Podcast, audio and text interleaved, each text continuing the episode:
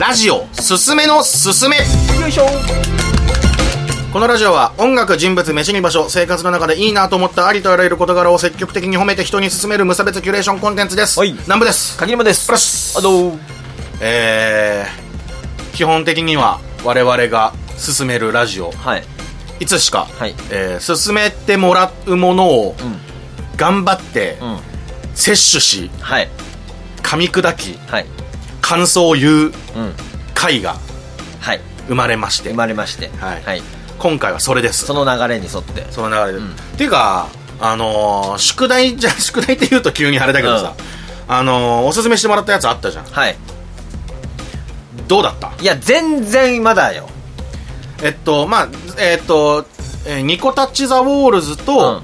えー俺前回のラジオでパペラ Q っつったけどペパラだ、ペパラキュー。ペパラ Q っていうウェブ漫画と、あとえー、えー、ポピーザ・パフォーマー、あとお互いこう言い合ったのが柿沼がユニコーン。はい。と俺が5471ああそっか。ああそっか。もう今思い出してるじゃん。はいはいユニコーン聞いたよ俺。あ聞いた。聞いた聞いた。よかったでしょ。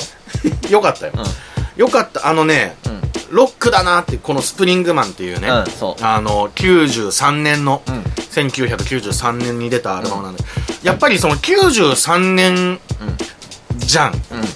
何せ。はい。もうそ正直そんな期待じゃなかった。まあ、うん。聞きづらいんだろうなうんうん。昔っぽいんだろうなとか、思って、まあたまたまねそのサブスクあったから、はい。聞いたんだけど、ん。めっちゃ聞きやすかったのよねまず。うんそうね。うんそうで柿沼がその言ってた通りその、うん音数がめっちゃ多いかつはそうじゃなくて、うん。割と隙間がある音像なんだけど、でも聞きで昔なのに聞きやすかったっていうのは、多分それだけ普遍的な音作りをうん。思考して作ってるからなのかなと、要するにそのなんかねあの思い出したのが、うんあのいきなりもうちょっとずっぷりな話で申し訳ないけどあのヒップホップアルバムの歴史でね、はい。まあ、そのヤン・トミタっていうあの、まあ、偉人みたいな人がいるんですけどその人がまあ初めて聞いた。割とあの、まあ、初期の段階の日本のヒップホップに貢献した人で、うん。あのその人がまあアルバム作りますよと、うん。なった時にもういわゆるそのブリッブリのうん。ドンシャリの効いた、ほあの音像にそう周りはしようとしたんだけど、うん。いやもう少し j p o p 寄りの少し圧を抑えた音像にしたいみたいな、それなんでかっていうと、うん。その普遍性を持たしたいからだみたいなうん。話をしてたのを思い出しましたね。あでまあっていうよりはあのーユニコーンのスプリングマンは、その結構今っぽいっていうか音の感じで言うと、あうんうん。まあ、リマスターとかしてるのかもしれないけど、うん。あの今っぽくて聞きやすくて、うん。であとやっぱ歌うまいなーって。あそうなんだよね。ね。奥田民生でしょ？奥田民生歌うまいなーってそう。思ったね、普通にうまいんだよね。うまかったね、あのー、あと世界観がやっぱキャラクターとしてもうあるっていうかうん。なんだろうな。やっぱり今でもまあそれこそ金賞じゃない時にも言ったけどうん。今でも別にそんなにいない立ち位置なんだよね確かに。あのやっぱりまあもい言ってしまえば、まあ、ブルーハーツ的な、うん。まあ、河本ロ人的なロックの世界観とか、うん。まあもっとユニあのそれこそエレカシまあ宮本的なのはあんまいないけど、うん。まあちょっとその文学的立ち位置を匂わすとかはあるんだけど、奥田民生はどれでもなくてあのひょうひょうとした俺だ奥田民生に一番近い人誰かなって思った所ジョージさんとかかな、そうだよね。うん。わかるわかる。なんかねその「与える男」っていう曲から始まるアルバムなんだけど、もうねなんだろうね。まあある意味ロックンロールっていうかうん。うんなんか大人目線のイケてる男が平気で歌ってるみたいなわかる。いわゆるく屈強であったりとか、うあの鬱屈したとか、うん。反発的なっていう要素ゼロなんだよねそうね。ううん。わ、それがまた活かしてんだよね。かる。うん、言ったら近年のライムスター的でもあるかもしれない。ああなるほど、うん。あなんかそのちゃんと年を経てそれなりにうん。積み重ねてきた男が、うん。その立場から、なんかかっこいいこと言うってなったら、うんうんうん。そういうことだよねっていうやつ、そうだね。うん、とかあとなんかその言ったらまあ T-REX とかじゃないけどああもうめっちゃうんねうん。おレジェンド、ね、そうそうそうそう、なんかそのマーク・ボランとかさそのイケてる自分だから言っていいかっこいいこととかうん。あるじゃん、なんかそどっちかってちょっとそっち寄りのなんだろうなかっこよさもあったりして、うん。ナルシズムではないしね。まあね、うん、なんかちょっとおもろいよね。そうだね。でまあそれは歌詞的な世界観だけどユニコーンのその音像とかあと歌の感じとか、なんだろうななんかやりすぎてない感じっていうかね、うん。残してるのにまあ当時ねまあトップを走ってたロックバンドだしうん、うん、うんなんかポップに寄りすぎてなくてちゃんとロックやってるし、そうね、うん、ロックやりながらなんかかといってその、うん、ききさいろんな型にはまってるわけでもないっていう。うん、感じが面白い。あとこのジャケのセンスの良さね。そうジャケのセンスの良さ。異常。めちゃめちゃかっこいいね。この、あのベラミー。うん。ベラミーじゃん。ベラミーでいいベラミーかな？その手足がバネのね、うん。だスプリングマンってなんかこう春のイメージかなと思ったら違うそうバネ男だバネ男なんだよね。でバネあそのスプリングマンのテーマとかめっちゃ良くなかった？よかった。サイケなんだよね曲そうなのよね、うん。あそうそう。だからその音そのジャケの色使いとかはちょっとサイケっぽいなとは思ったね、これがだから当時めちゃくちゃ売れてたロックバンドっていうのが良くない？いい。めっちゃいい、面白い。ええやんって思うよね。日本人ええやんって確かに、はい。かっこよかったな、うん5471どうだった？はね、うん。よかったよ。普通によかったよ。え聞いたの？聞いたよ。あ聞いた？あなんか出てきた最初の一番最初に頭に出てきたアルバム。聞いたんだ俺。絶対聞いてないと思ったわ。いや聞いた聞いた。あ本当？なんかノイジーなやつだった。そうだね、うん。で割と それこそユニコーンじゃんけど普通にかっこよかった。ああよかった、うん。あその言ったらそのオルタナティブヒップホップのうん。イメージをこう踏襲しつつ、ん。ロックの感じっていうか、うんうんうん。でなスカスカっていうかね。スカスカ。うん。うんうんたらそのなんつうのかな。近いので言うとポーティスヘッドとかさ。あ知らないです。あの DJ クラッシュ DJ シャドウとはあはあかはあ。はああいう、まあ、一時期そのトリップホップとか呼ばれていたような、あはい。そのニュアンスのうん。音楽にちょっと近いんだけど生演奏でうんでこのライブの動画がね YouTube 何個かの残ってるはあ。の5471って、であのーもうライブがもう凄まじいんだよね、えー、なんだ？それ見りゃよかった。うん、見てほしい、うまずそのえっとまあうん。そのフロントマンとしてうん。ボーカルのビンゴさんって人がね、うんいるんだけど、ん。まあその人の動きがまず変。うんうん。で演奏がもうちょっともう本当に緊張感の極みっていうか、ほもう見てるこっちが呼吸忘れるぐらい張り詰めてるんだよね空気がね、うんで普通通常ドラムがいる場所にベースがベースがいる場所にドラムがある。うはあ。で普通さうん。キーてらってんじゃん。うん。いやそんなんいやそんなその居場所とかでキーてらうバンド、どうなんてなるんだけど、うんうん。もうなんかね説得力があるんだよね。えー、じゃあもうなんかあれじゃん。向井秀徳のさそう。なんかあの、ね、最近のバンドみたいな いろいろやってるバンドみたいなあねの座禅ね。うん。あのでじゃあ5471がうん。最初にすげえってなったきっかけが実は向井秀徳で。はその向井秀徳さ ピンポイント。はい。んがあの今一番対バンしたいバンドとして5071の名前を挙げて、うん。それでちょっとこうわーってなったって。もうその地下の存在だったのがこうわーってなったりとか、あとそのとある映画のサントラで向井秀徳 &5471 へえとしてうん。実はザゼンボーイズっていうその時初めてその名前で収録したんだよね曲をへえでじゃあそうじゃん。実はそうだったの。はあ。でまあナンバーそのじそのまあ5071は5071として、ナンバーガールはナンバーガールとしてやって、うん。時間経ってな向井秀徳一人で何やるってなったらもう一回ザゼンボーイズで名前で、うん。まあ全然違う人たちだけれども集まあってやろうっていうので、そのザゼンボーイズなんだよね。へえですごいんだよね。やっぱそのあのーまあ普通そのいわゆるさドラムとベースがリズム体って呼ばれるじゃん、うん。でそのドラムもすごいんだけどやっぱベースのこうなんだろう。グルーヴの支配の仕方みたいなのが、うんやっぱちょっと抜きん出てるんだよね。へえまあちょっと見るわライブね。よかったら見てください。うん。はい。はい、で、えーバンドといえば、えー前回そのおすすめされたのが、えーニコタッチ・ザ・ウォールズ。はい。これまあ MV ちょっと見たぐらいなんだけど、うん。柿沼君聞いた？アルバム聞いたよ2枚ぐらい。あどうだった？あのー、ミスチルみたいだなって思った。まあでも清涼感があるね歌声。でもなんかお音楽は活かしてるっていうか、うあのー、なんだろうなその歌声って歌唱法がうん。ちょっとミスチルっぽいような歌い方するなっていうところなんだけど、音楽はなんかおしゃなんか思ったよりおしゃれなそうね。活かしてる感じでうん。うん。まああんまりちょっとね歌詞はあんま頭に入ってこなかったけどね。まあ実際そうなんだけど、うん。あのと俺も言ったらそのラジオ収録前にさわーっとこう MV さ、だってその、うん。あ見てたね。なんて読むの？18ハテナうん。な18なのかわかんないけうど、ん。なんて読むのかわかんないけど。の MV がもう怖すぎて。怖いんだ。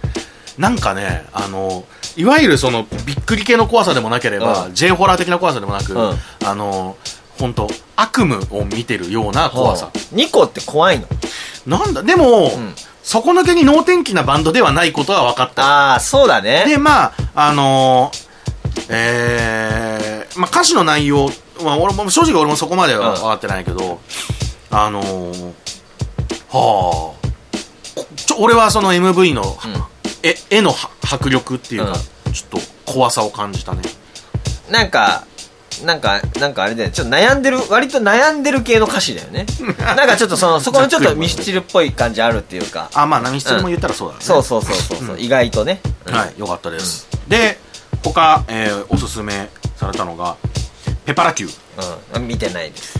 見たんでしょ？俺ね、うん。一応全部読んだ。結構前に読んじゃったからさ、うん。まあ、記憶が薄れてるところもあるんだけど、うん。はっきり言ってむちゃくちゃおもろかったね。へあのー、えっとねえ。なんか変な設定の話の、なんかいろんなせ、世の中いろんなもの描いてんじゃないかみたいなこと言ってたよね。そうねまあでもそういうそのなんだろう前知識なしでも、なんか変な話だなでもおもろいなっていう感じで始まって、うんであとねやっぱこう面白いそのちょっと笑える描写が多くてあ、そうなんだ。あの、まず、あの、ペパラキューという病気がありますと。それは何かというと伝染病で、うん。えー、ペパラキューの患者の特徴としては、頭から、このカニの、あの、足みたいなのと、うんカニの手みたいなのが、うん。ぴょんぴょんって二つこう、はい生えてくるみたいな。で、頭がめっちゃでかくなるみたいな。うん。それがまあペパラキューの特徴。うんで、パッと見でわかる。あいつペパラキューだって。一瞬でそうわかる そうだね。で、うん。うん。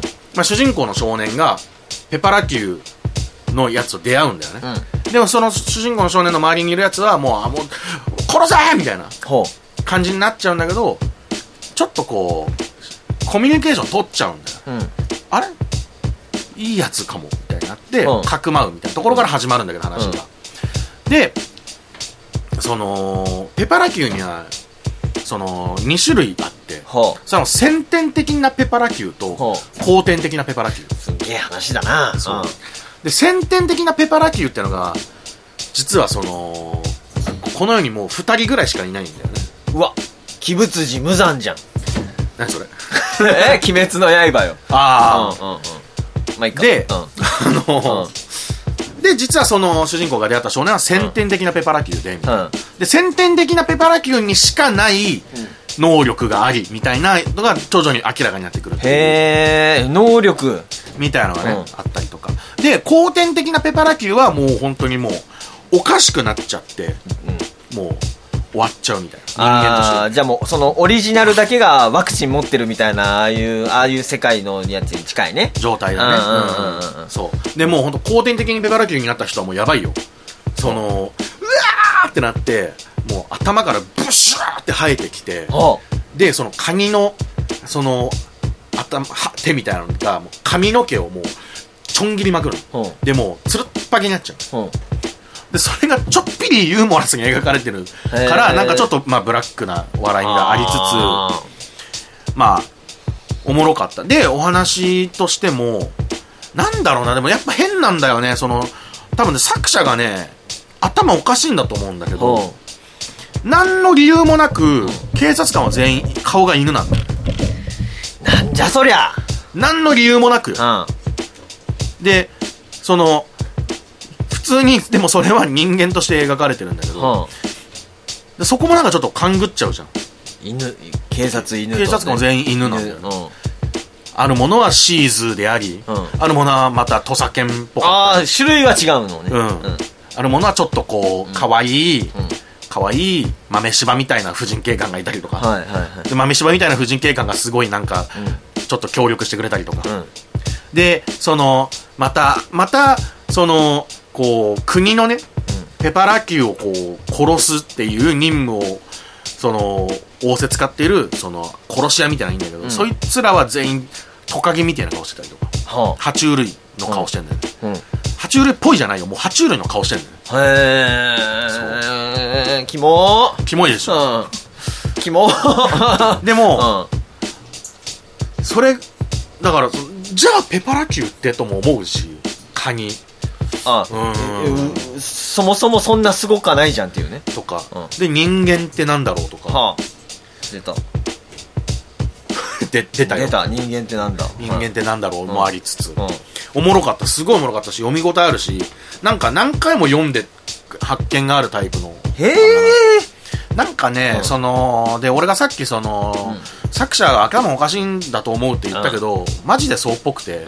あの結構そのなんだろう逮捕されたりとか してる人らしくて。はあ。そっちのおかしい人なの？もともとその商業誌であのやってたんだけどまあいろいろしがらみがあってもう本当に月に1話うん上げていくっていうのを自分のホームページでやってるみたいなうん。人らしくて。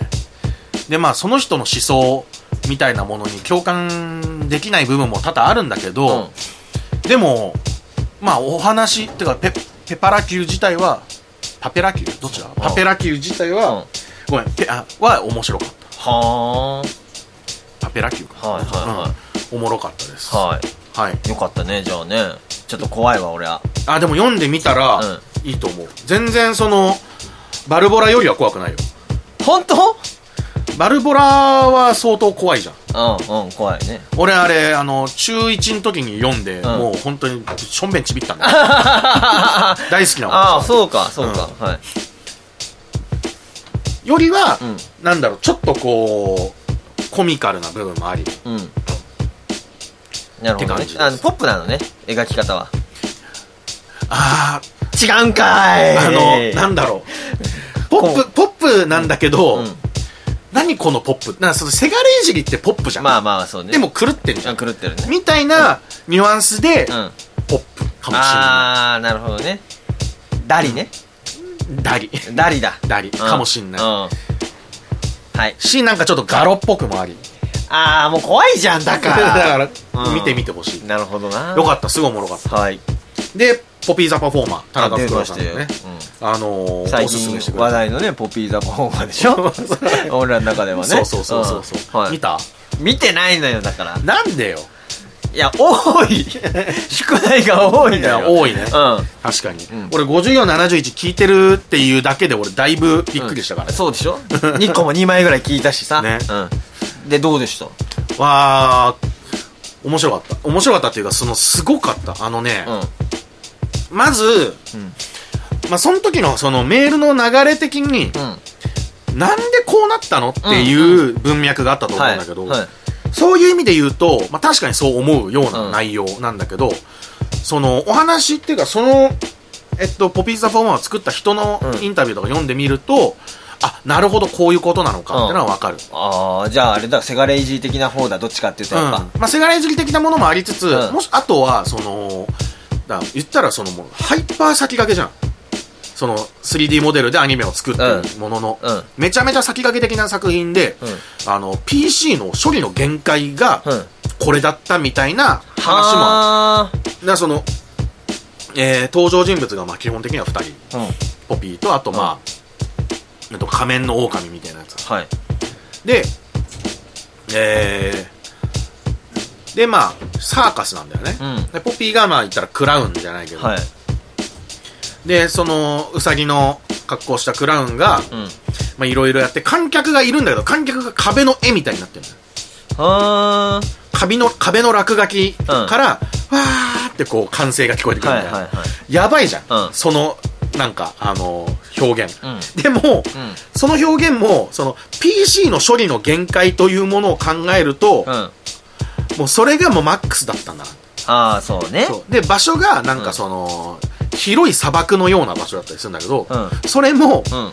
その、処理の都合だったりとか、なるほどなるあとほど影がなかったりとか、ああるのか、あるんだけど、その、影を落とすような処理じゃなくて、もううん、影がある場所に黒を貼ってるっていう、あうんそういうやつだったりとか、うんうんうん。ね。とか、その、狼の、仮面をかぶった狼っていうのもいるんだけど、うん。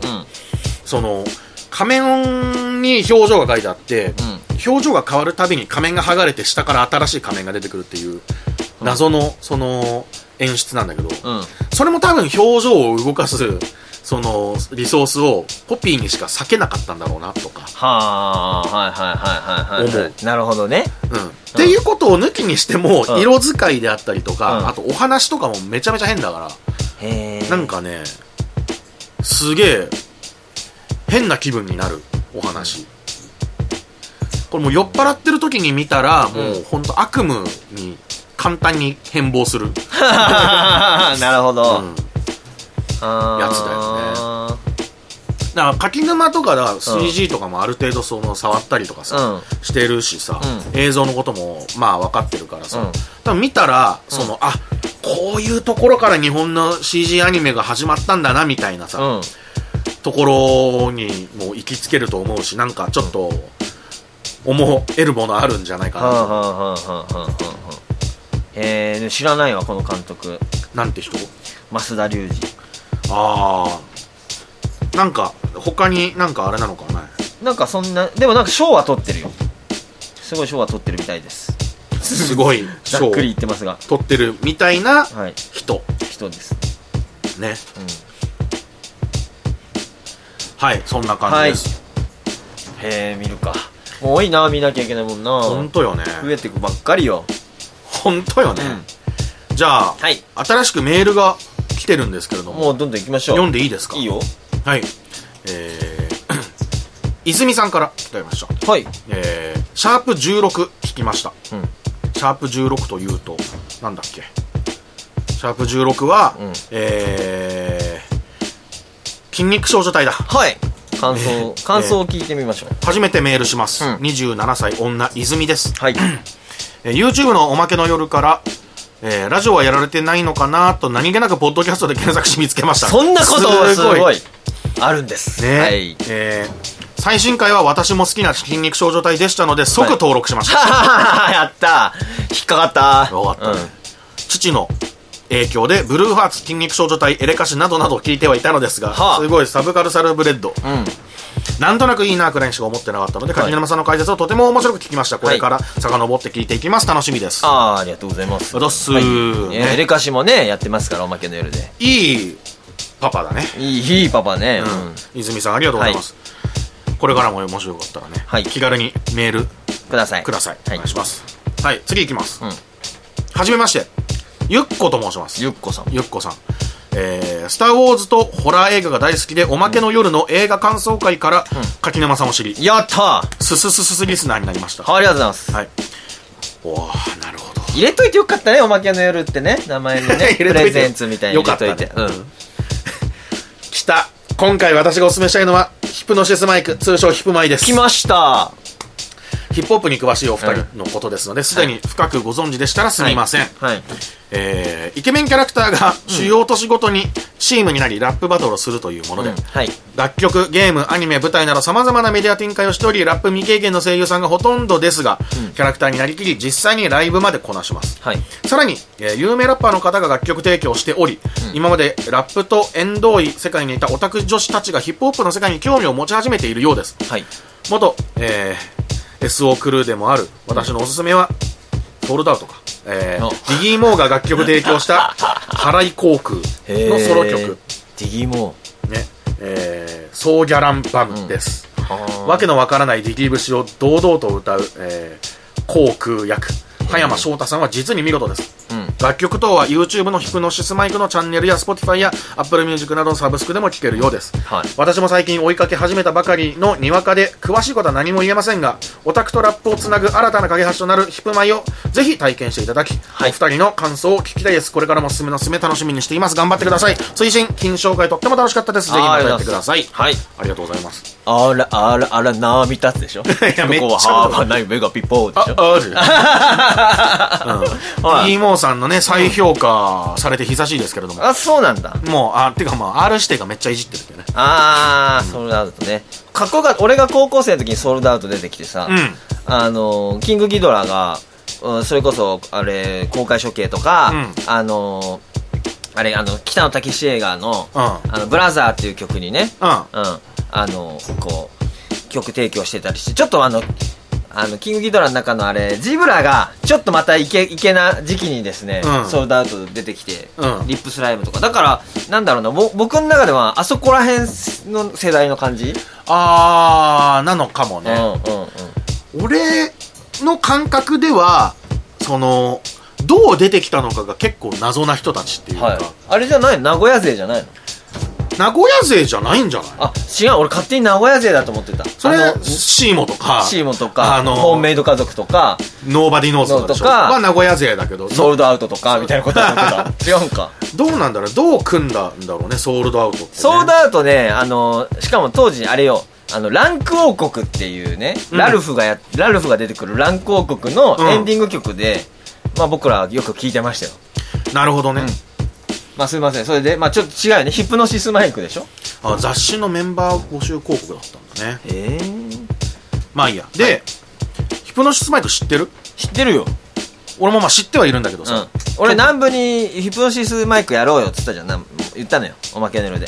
そうなんだよね言ったら、南部が、うーん、俺あんまハマんないんだよねって言ってた。実はねえ？うんうん。そん時ねまあやっぱ言言ってる通り、まあ届いてますよ、そりゃ。届いてますよね。まあね、うん。届いてます、うん。でそうなんだよね。でもまあ言われちゃったから、うん。ごめんなさい聞きます。頑張って聞きます。いやその、うん。いやあのねあのまあ木村昴っていう人が、うん。まあなんかラジオでめっちゃ激推ししてて、激推しとかやってんだよね、うん。だからそのあはあはあはあと思って。まあヒップホップなんだろうヒップホップカルチャーのうん。なんかその一助になるのかなみたいな、うんそういう思いでどれどれと思って聞いてみてその時の印象ねうん。うん。ダッセーだったのまああれだよね。そう。あーもう、正直、あ俺あ、結構もう盛り上がってきてて、うんあのー、ミュージックビデオみたいなの、リリックビデオみたいなのが何個か出てて、ライブ映像も何個か出てるぐらいの頃だよね。そううん。でなんだろうね結構その例えばさ、これこれこの機会にちょっと言っとこうかなと思うんだけどね、例えばそのえー例えば柿沼君好きな女優さん誰ですか、あー深津絵里。深津絵里さん、はい。深津絵里さんえ、はいどんな髪型だっけ？ショートカットショートカットですね。だから、深津絵里さん好きなんだったら多分、上戸彩さんも好きだよ、同じショートカットだしって言われたらどう思うっていう。あのさ、違うじゃん だからそのね、うん。うん。よく言われるのよ。俺はい別にその講師、はい。講師問わず。はいはいはい。これ、韻踏んでるし、南部さん好きなんじゃないですか、ラップっぽいから。うん俺好きなのは、うん。ヒップホップなのよ。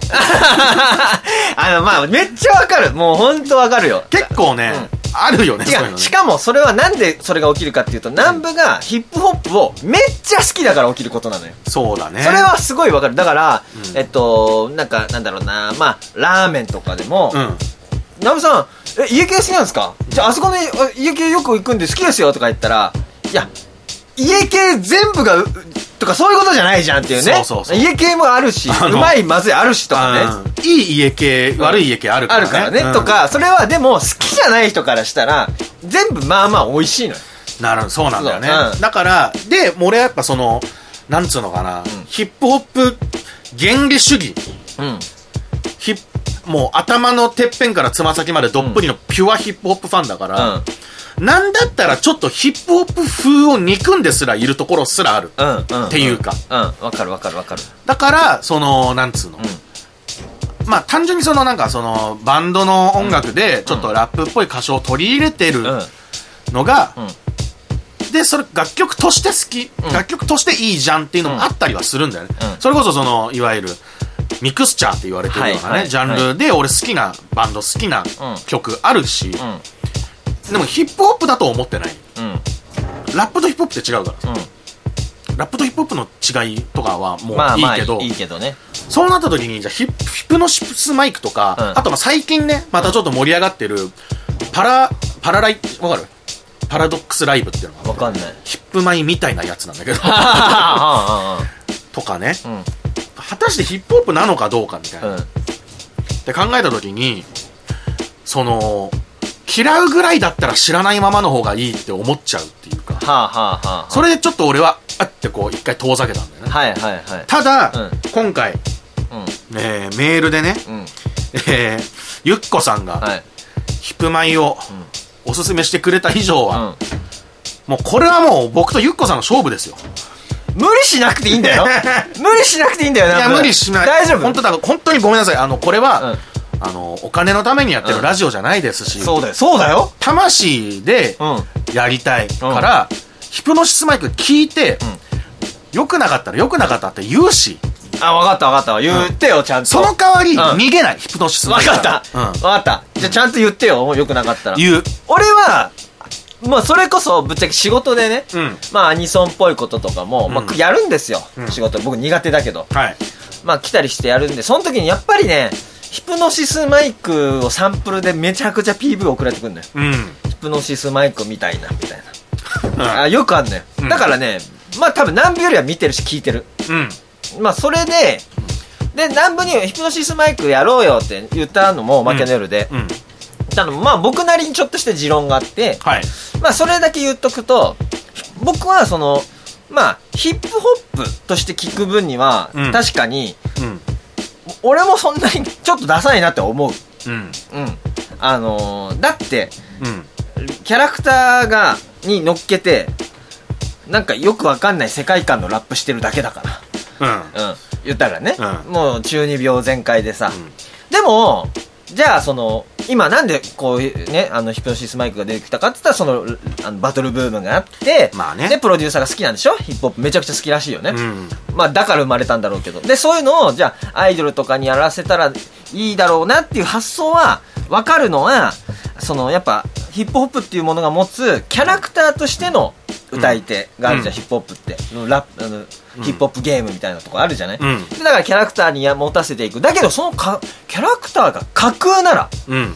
そこにリアルを一切持ち込まなければ、もう無限の可能性があるし、うん。もっと言うとアイドルとしてアイドルっていうものが偶像であって、まあ僕ももクロちゃん好きでしたから、うん。まあ偶像のアイドルとしてキャラクターが偶像化され、うん。そのアイドルが自らの生い立ち自らの言葉をラップにして載せる、うん。それはすごいヒップそのヒップホップのね形上ね、うん。そのキャラクターかキャラ立ちしていくこのヒップホップとして、こうなんだろうな上にすごい開けてるっていうかうん。なんて言うんだろうな、その、じリアルとか字を歌っていくってことを捨てた、うん。偶像になりきってしまったこのキャラクターが歌うっていうことは、うもうどこまでもアイドルになれるラッパーっていうかね。ん。うん。っていう思ってんの、俺は。なるほどね。うん。うん。